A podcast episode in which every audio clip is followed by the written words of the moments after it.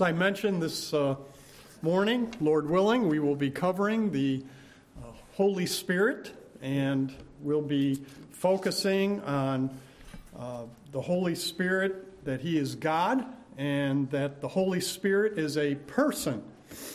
And then we'll have applications strewn through. There's two books that have been helpful to me. Uh, one of them in this study is The Holy Spirit by Spurgeon. And it's got, I think it's a compilation of his messages that focused on the Holy Spirit. And it's excellent, excellent book. I'll be reading from it today, Lord willing. And then the other one is a new book out by John Ruther. And this book is The Gift of the Holy Spirit. And it is much more thorough and uh, covers a broad range of topics related to the Holy Spirit. Excellent book. And hopefully we'll get these in our book room in the days to come.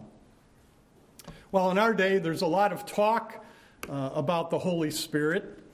Um, in some churches, it seems that the Spirit is emphasized at the expense of the Father and the Son.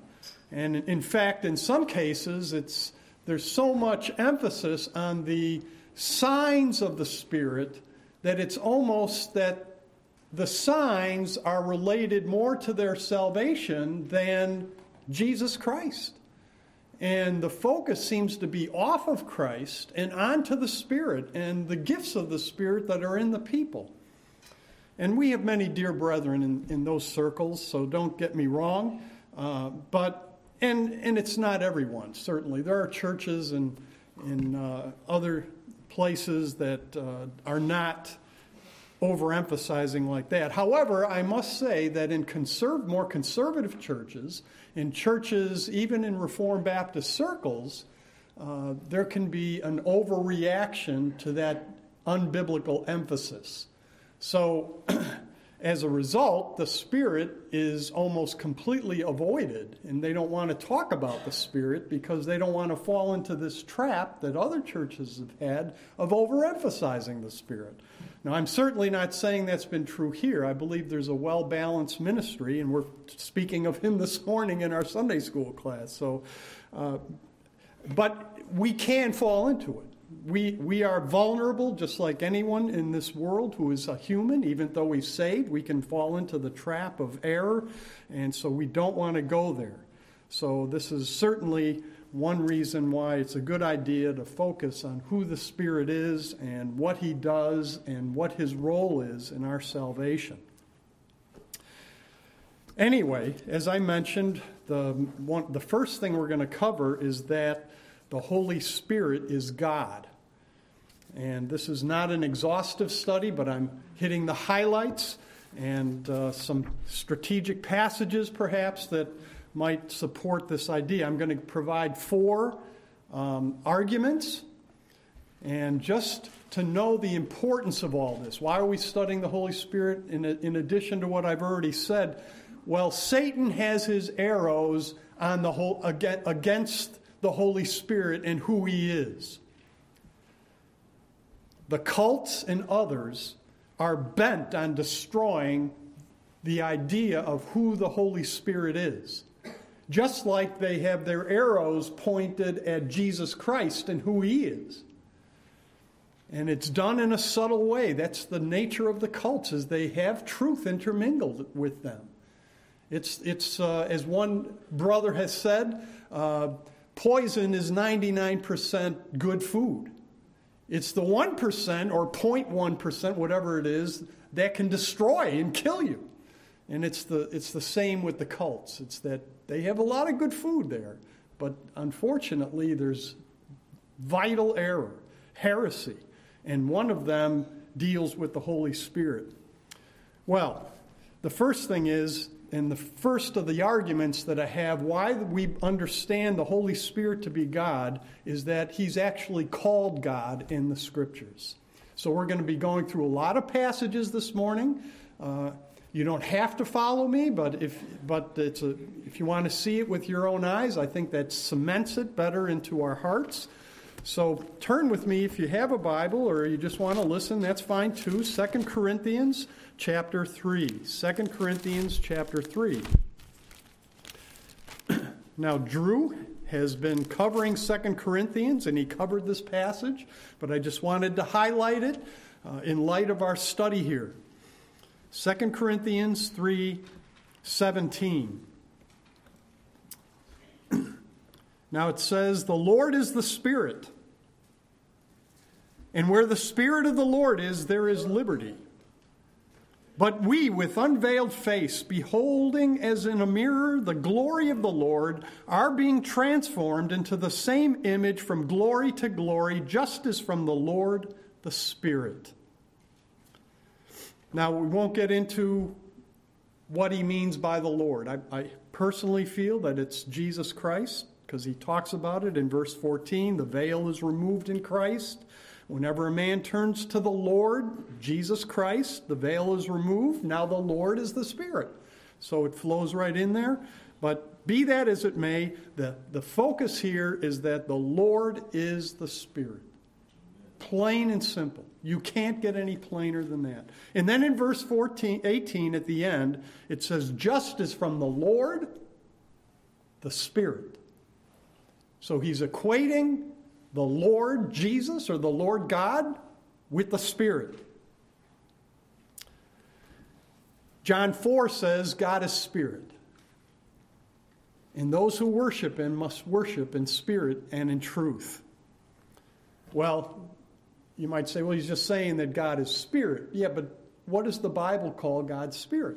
Well, he calls it the Holy Spirit. God is spirit, the Holy Spirit. And then turn to me with me, if you would, to Acts chapter 5. Acts chapter 5. Again, we're focusing on that the Holy Spirit is God and that He's called God in the scriptures.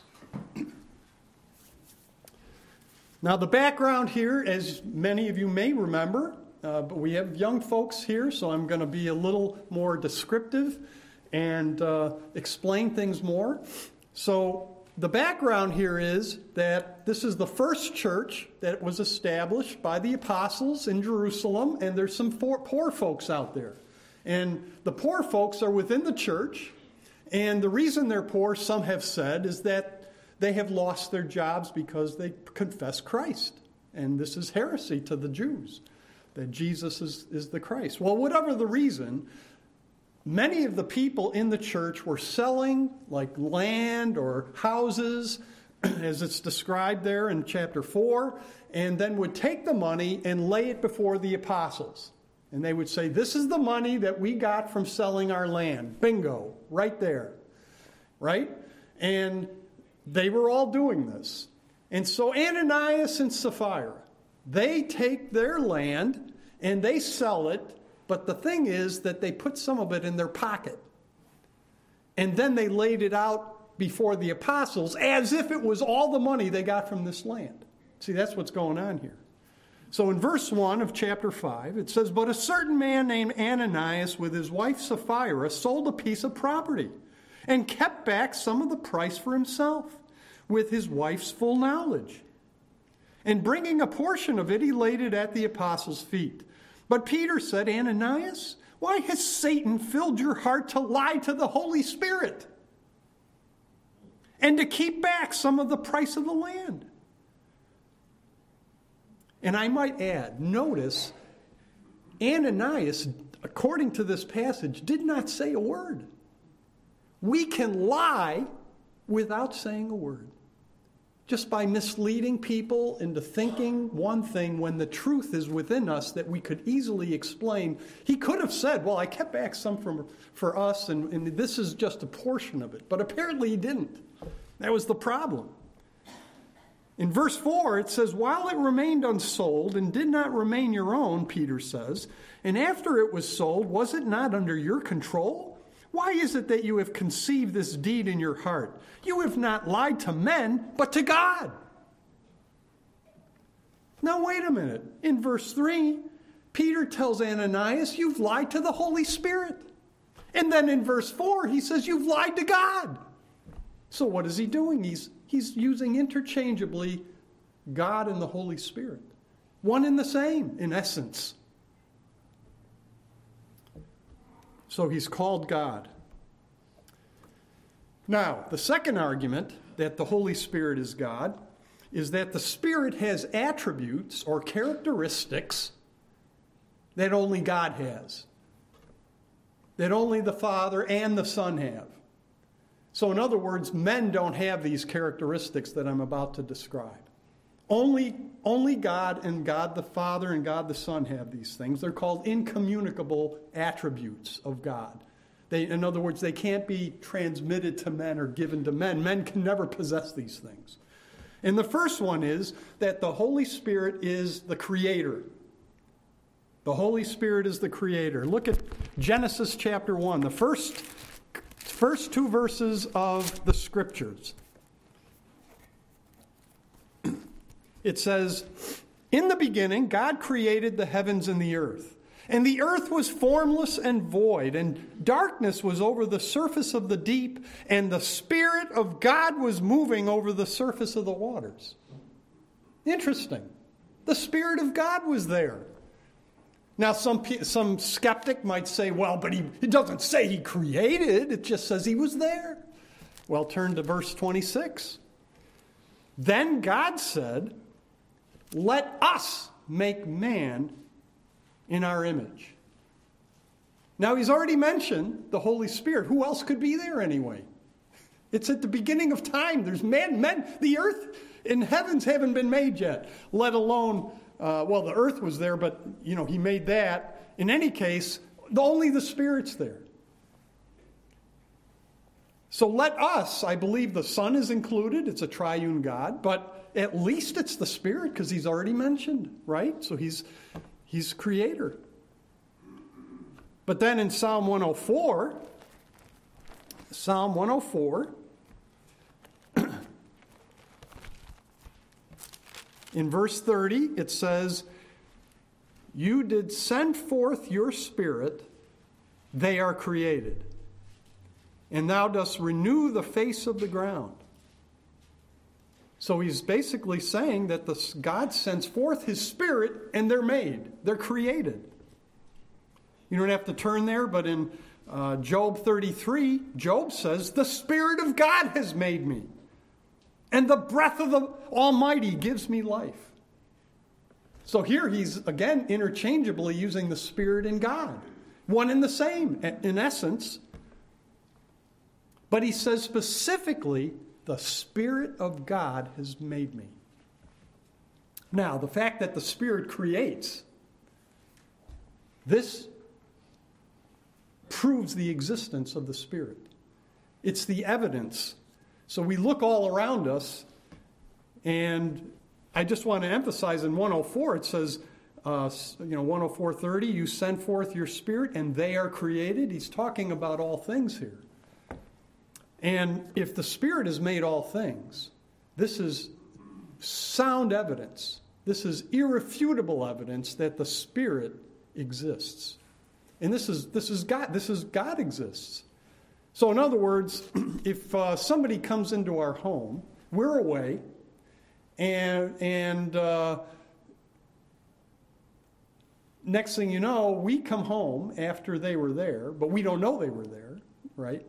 And we walk into the home, and there's, we walk into our bedroom that was nice and neat when we left, and there's clothes flown, thrown all over the room.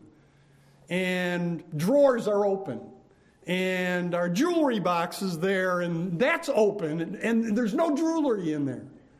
And we get to, and then we look at the box that we had all this money in in a secret drawer there, and that drawer is open, and the box is open, and there's no money left. Now, did we see the robber?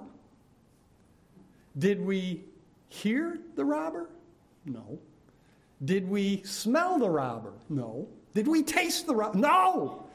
None of our senses knew that a robber there, but you know what our conclusion will be? A robber was here. The evidence is plain. It's clear. Look at the evidence. Well, it's the same with the creation, right? We look at our brains and the intense complexity of the circulatory system and the, and the hearing ear and the eyes, and, and uh, this didn't happen by good luck. It wasn't just that time went by and, oh, look at that. Look, look at what luck did. No, no, it wasn't good luck. It, was, it wasn't that, well, we just take some time, you know, and then, and then we'll get these in, intensely complex eyes and brains and, and lung system, respiratory system, and circulatory systems and reproductive system, and it all comes together. Oh boy, wasn't that good luck? No. It's clear evidence. The evidence is there. Can we see the Spirit? No, we can't see the Spirit. Can we taste this? No. Can we feel the Spirit? No. But we, the evidence is there. Well, anyway, you, you get the idea. but then I also want to point out John 6:63 it says in the spirit who gives life. The spirit gives life. Now, I think in that passage in John 6 he's talking about spiritual life, but that just supports what we're saying is that the Spirit is the author of physical life, and He's the author and creator of spiritual life. Only God can do that. We can't do that. We can't speak to the dead and they raise. We can't create and by, by the word of our mouth. Only God can. Only the Spirit can. He's God. But then another uh, one of his attributes is that he's eternal. Hebrews 9, uh, you don't have to turn there. It says, Christ, through the eternal Spirit, offered himself without blemish to God. So when Christ was on the cross, we're told that the eternal Spirit was there working in Christ and with Christ to offer up Christ. And the temptation was great for Christ, as we saw in the Garden of Eden, in, in the Garden of Gethsemane, right? He was, he was dripping uh, like sweats of blood and uh, droplets of blood, and, and he's, you know, tortured by this moment that's about to happen where the sin of his people all throughout the ages are on his shoulders, and he's ready to be crushed by the Father. But the Spirit was there helping him through the eternal Spirit. So we're not eternal. We can live forever, but we, we, we existed only at a s- certain point. We started, we had a beginning, we're created, we're creatures. Well, then the third attribute is that the Spirit is truth. Now we know that uh, we, we can have truth in us. I mean, we can speak truth at times, but I would suggest that even when we speak truth, it might be a little tainted with sin, right? But not, not God. Let God be true and every man a liar. Even as Christians, we still battle with the truth, right? But not God. He is perfectly truth. He is the truth, right? Christ said, I am the way, the truth, and the life. He is the truth. See, that's what separates us from God. Is we're not the truth. We're liars. Sometimes we lie. Even as Christians, we fall into that sin. And then, First John chapter 5, we have a statement about the Spirit. 1 John chapter 5.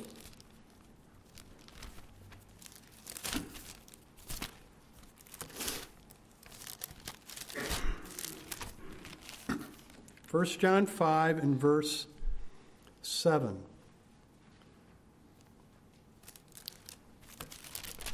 It says, And it is the Spirit who bears witness, because the Spirit is the truth. Only God is the truth. The Spirit is God, because He is the truth.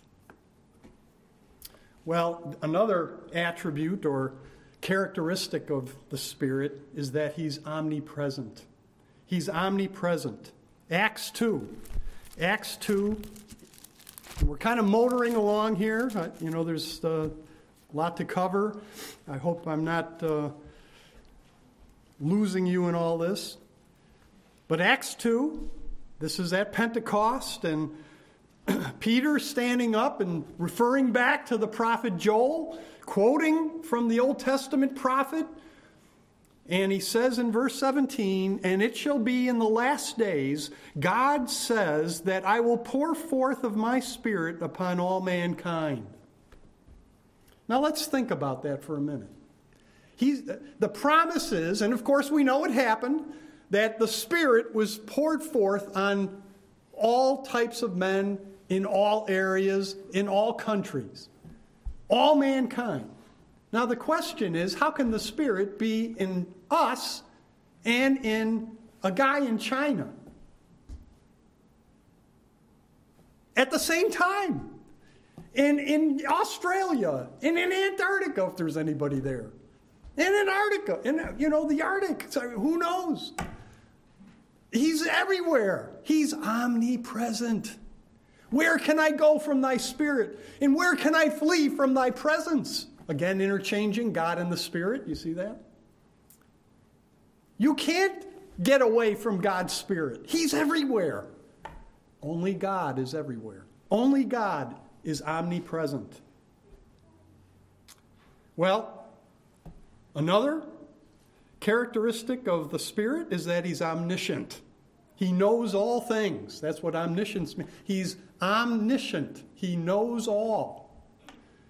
Now, you don't have to turn there, but in Revelation 2 7, it says, He who has an ear, let him hear what the Spirit says to the churches.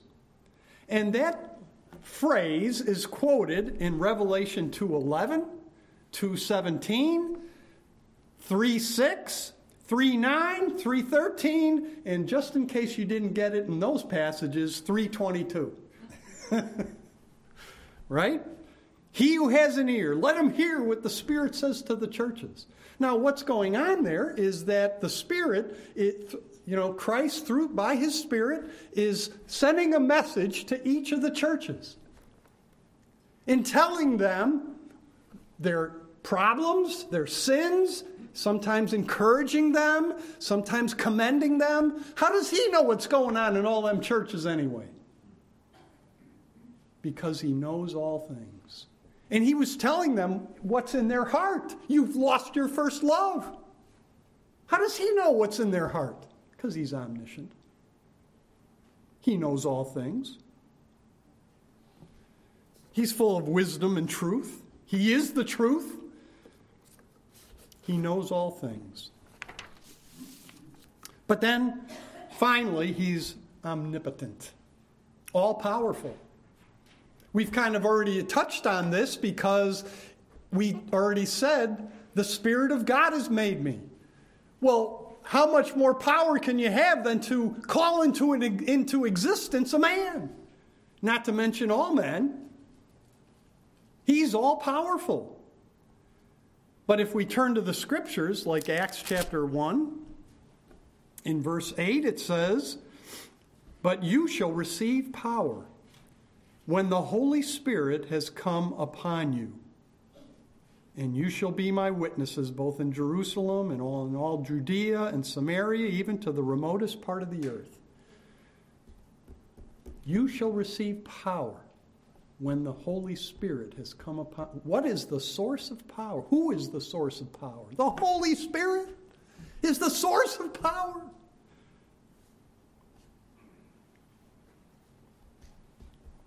Now may the God of hope fill you with all joy and peace in believing, so that you will abound in hope by the power of the Holy Spirit. Romans 15 13. By the power of the Holy Spirit. The Holy Spirit has power internally in our souls, as we'll find out perhaps in a future study, and he has power in the physical realm.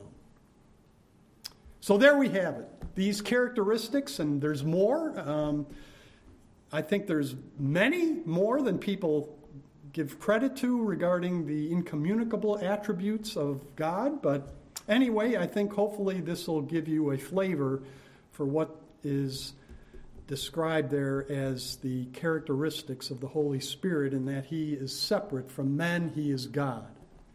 Now, the third argument that the Spirit is God is that the Holy Spirit is presented in Scripture as one with the Father and the Son.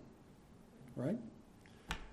So you know the passage, the great, uh, uh, and if you don't, just listen carefully. You know, some of the young folks, it's the Great Commission. Go therefore and make disciples of all the nations, baptizing them in the name of the Father, the Son, and the Holy Spirit. They're, they're presented as one in the scriptures, right? Furthermore, the Spirit is both the Spirit of the Son and the Spirit of the Father. Now turn to 1 Peter chapter 4. 1 Peter chapter 4.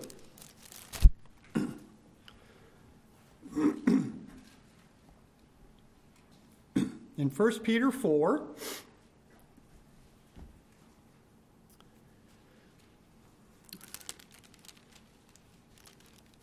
I'm sorry, it's 1 Peter 1. 1 Peter 1 and verse 10. As to this salvation, the prophets who prophesied of the grace that would come to you made careful search and inquiry, seeking to know what person or time the Spirit of Christ within them was indicating as he predicted the sufferings of Christ and the glories to follow. So, this is the prophets of old, hundreds of years before Christ came. They were predicting the sufferings of Christ. Just check out Isaiah 53 is a classic passage, right? So now how did that happen? How did those guys back then, they're just men, you see? And as I've said many times before, the question isn't did men write the Bible? Sinful men. Yeah, sinful men wrote the Bible. The question is can God speak through sinful men the perfect truth? And I answer yes. And so the, it says the Spirit of Christ was in them, right? The Spirit of Christ was in them. Speaking of the sufferings of Christ and the glories to follow.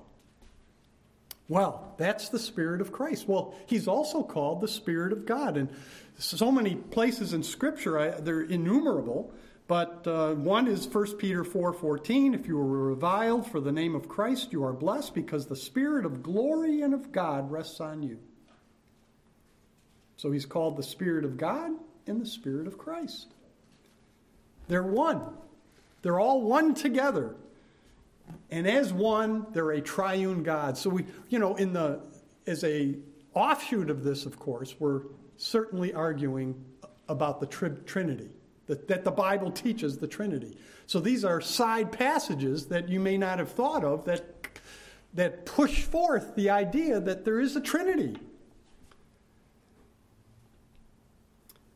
Now, we can see also in 2 Corinthians chapter 13, you don't have to turn there, but it says, The grace of the Lord Jesus Christ and the love of God and the fellowship of the Spirit be with you all. There's another instance in this case where the Apostle Paul is is presenting the Father, Son, and Spirit all as one. See that? Well, the fourth and final argument, and we'll be very brief here, is that the idea of blaspheming the Holy Spirit proves that he's God. Now look at Matthew chapter 12. Matthew chapter 12. It's found in more than one gospel. Matthew 12 and verse 31. Therefore I say to you, any sin and blasphemy shall be forgiven men, but blasphemy against the Spirit shall not be forgiven. Now, without going into the explanation for, for all these details about who he's blaspheming, one thing we do see that as we go through the scriptures, and I did it in a study myself, that when the word blasphemy is connected with an object or a, or a God, inevitably it's God. That is God the Father that is blasphemed.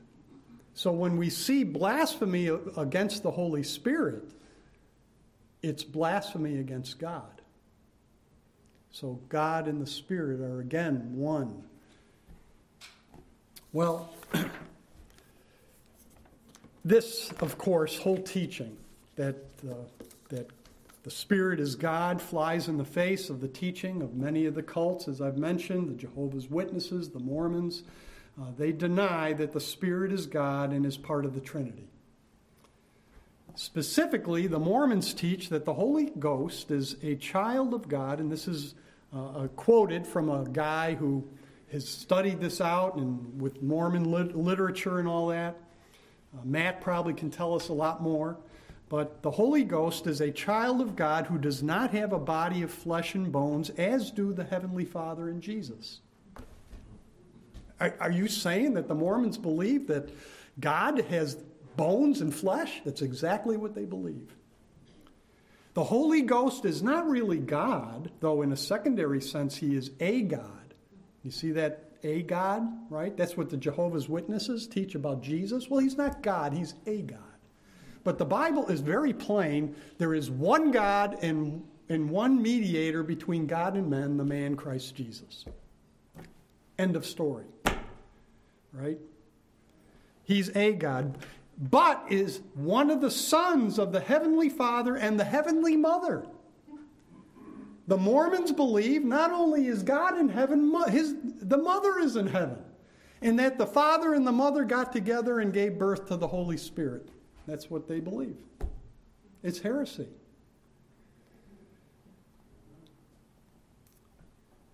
No, the deity of the Holy Spirit establishes the idea that the Father, the Son, and the Spirit all have one design and one purpose and one approach in saving us and bringing us to glory. They are working together.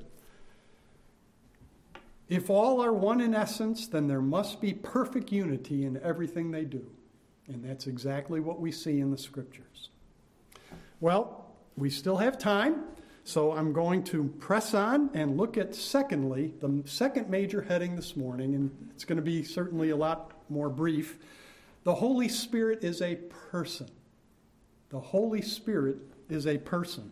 And so I'm going to be quoting here from Mr. Spurgeon in his book on page 74. he says regarding the Holy Spirit, his operations are so mysterious, his doings are so secret, his acts are so removed from everything that is of sense and of the body that I cannot easily grasp the idea of his being a person, but a person he is. God as the Holy Spirit is not an influence, an emanation, a stream of something flowing from the Father, but he is as much an actual person as either God the Son or God the Father. Mr. Spurgeon. but we can't believe men. Although we highly regard Mr. Spurgeon, he was a man of truth and of the scriptures. so let's turn to the scriptures and see where Mr. Spurgeon gets this idea. First Corinthians chapter 2. 1 Corinthians chapter 2.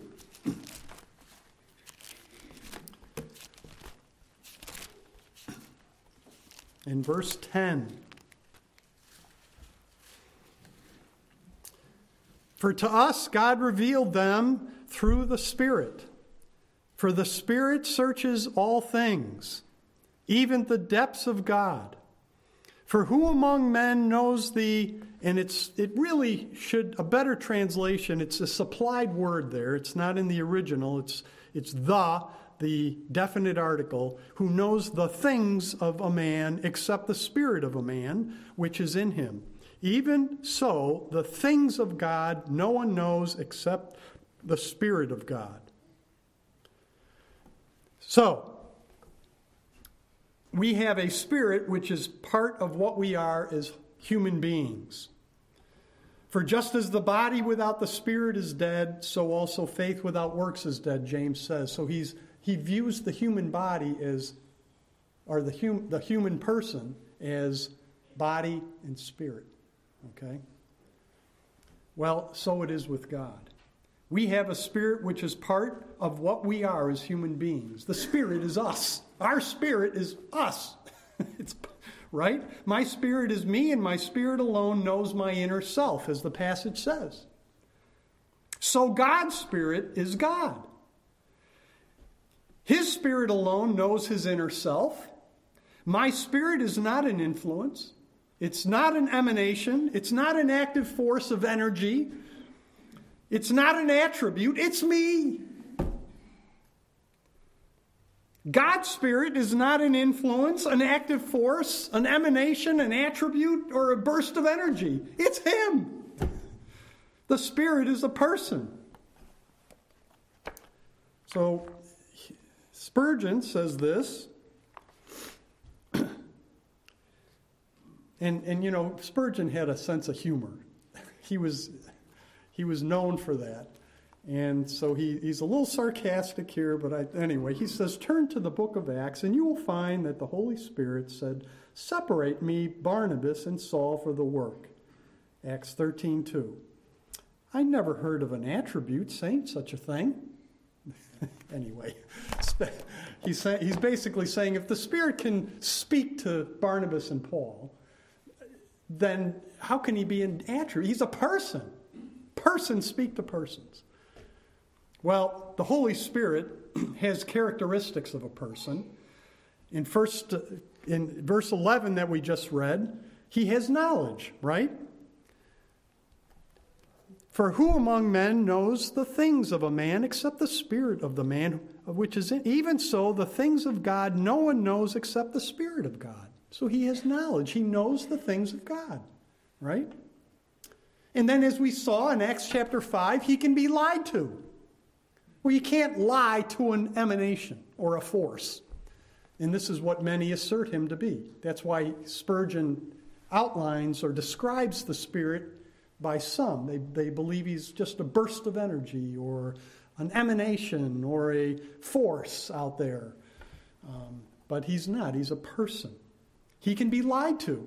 You can't lie to an emanation. he can be grieved.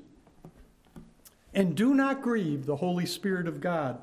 Ephesians 4:30. And I couldn't pass this up. This is a doctrinal study and it can be sometimes doctrinal studies are so important because every practice has a doctrinal origin. So we can't skip you know, some people say, I come to church, I want to hear application and I want to hear practical things. But, you, but the practical things mean nothing if we don't have the doctrine behind them to show that they're truth, what we're, what we're applying, right? Well, in any case, I thought I'd have some practical application here about um, grieving the Holy Spirit. You can't grieve a force, you can grieve a person, though. How can we grieve the Spirit? I am now, mark you, speaking of those who love the Lord Jesus Christ. The Spirit of God is in your hearts, and it is easy indeed to grieve him. Sin is as easy as it is wicked. You may grieve him by impure thoughts. He cannot bear sin. If you indulge in lewd expressions, or even if you allow your imagination to dwell on any impure act, if your heart is covetous, if you set your heart upon anything that is evil, the Spirit of God will be grieved. I hear him speaking. This is the Spirit speaking. I love this man. I want to have his heart. He's speaking about his people, and yet he entertains filthy lusts. His thoughts, instead of running after me, after Christ, and after the Father, are running after the temptations that are in the world through lust. And then his spirit is grieved. We grieve him still more if we indulge in our outward acts of sin. Well, a good application in our day that where the internet is filled with the lust of the eyes and the lust of the flesh. Let's guard our hearts. We're all vulnerable. We all have that temptation before us. We can't escape it. We need the internet to survive. I'm on it eight hours a day myself, and uh, or more. When I get home, I'm on it too. You know. In any case, that's Mr. Spurgeon. And then finally, the Holy Spirit can be put to the test. and, in, and I'm not going to turn there, but Ananias, when she walked in, Ananias' wife rather, when she walked in after Ananias was smitten dead, Peter looks at, at Ananias' wife. Why have you put the Spirit of God to the test? But we can't have a force being put to the test. He's a person. He's a person. Well, on the official website of the Jehovah's Witnesses, they explicitly state that the Holy Spirit is not a person. It is an active force, energy. And again, the cults will militate against and deny the biblical view of the Holy Spirit as a person, throwing aspersions against God. That's Satan's device. He wants to degrade God. He wants to bring God down in any way he can, and God the Spirit is included in that. So that's why this is so critical.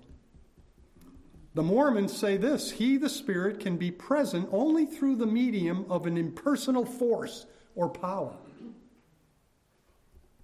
When a Mormon thinks he feels the power of the Holy Ghost, what his doctrine says is that he is feeling not the personal presence of God himself, but an impersonal force emanating from one of several divine beings. Well, of course, this undermines the personal communion that we can have with God. God the Spirit, God the Son, God the Father. It's the Spirit that's within us. And when the Spirit is within us, we have communion with God. If the Spirit is an impersonal force or a burst of energy, there's no communion with God in that. We can't have communion with an energy. you see, the attack is so subtle, trying to give, make a distance between us and God and God the Spirit by interjecting that when God is with us or if He tries to be with us, it's just a, a force. No, God is personally desirous of being with us and communing with us. He walks with us, He's the shade on our right hand. He's in us by the Holy Spirit. So we have communion with God the Father. And the Spirit is in us as, as God is in us. Well, a lot more could be said. Um, we've run out of time. I'd like to say more, but in any case, let's bow and ask the the Lord to bless our time.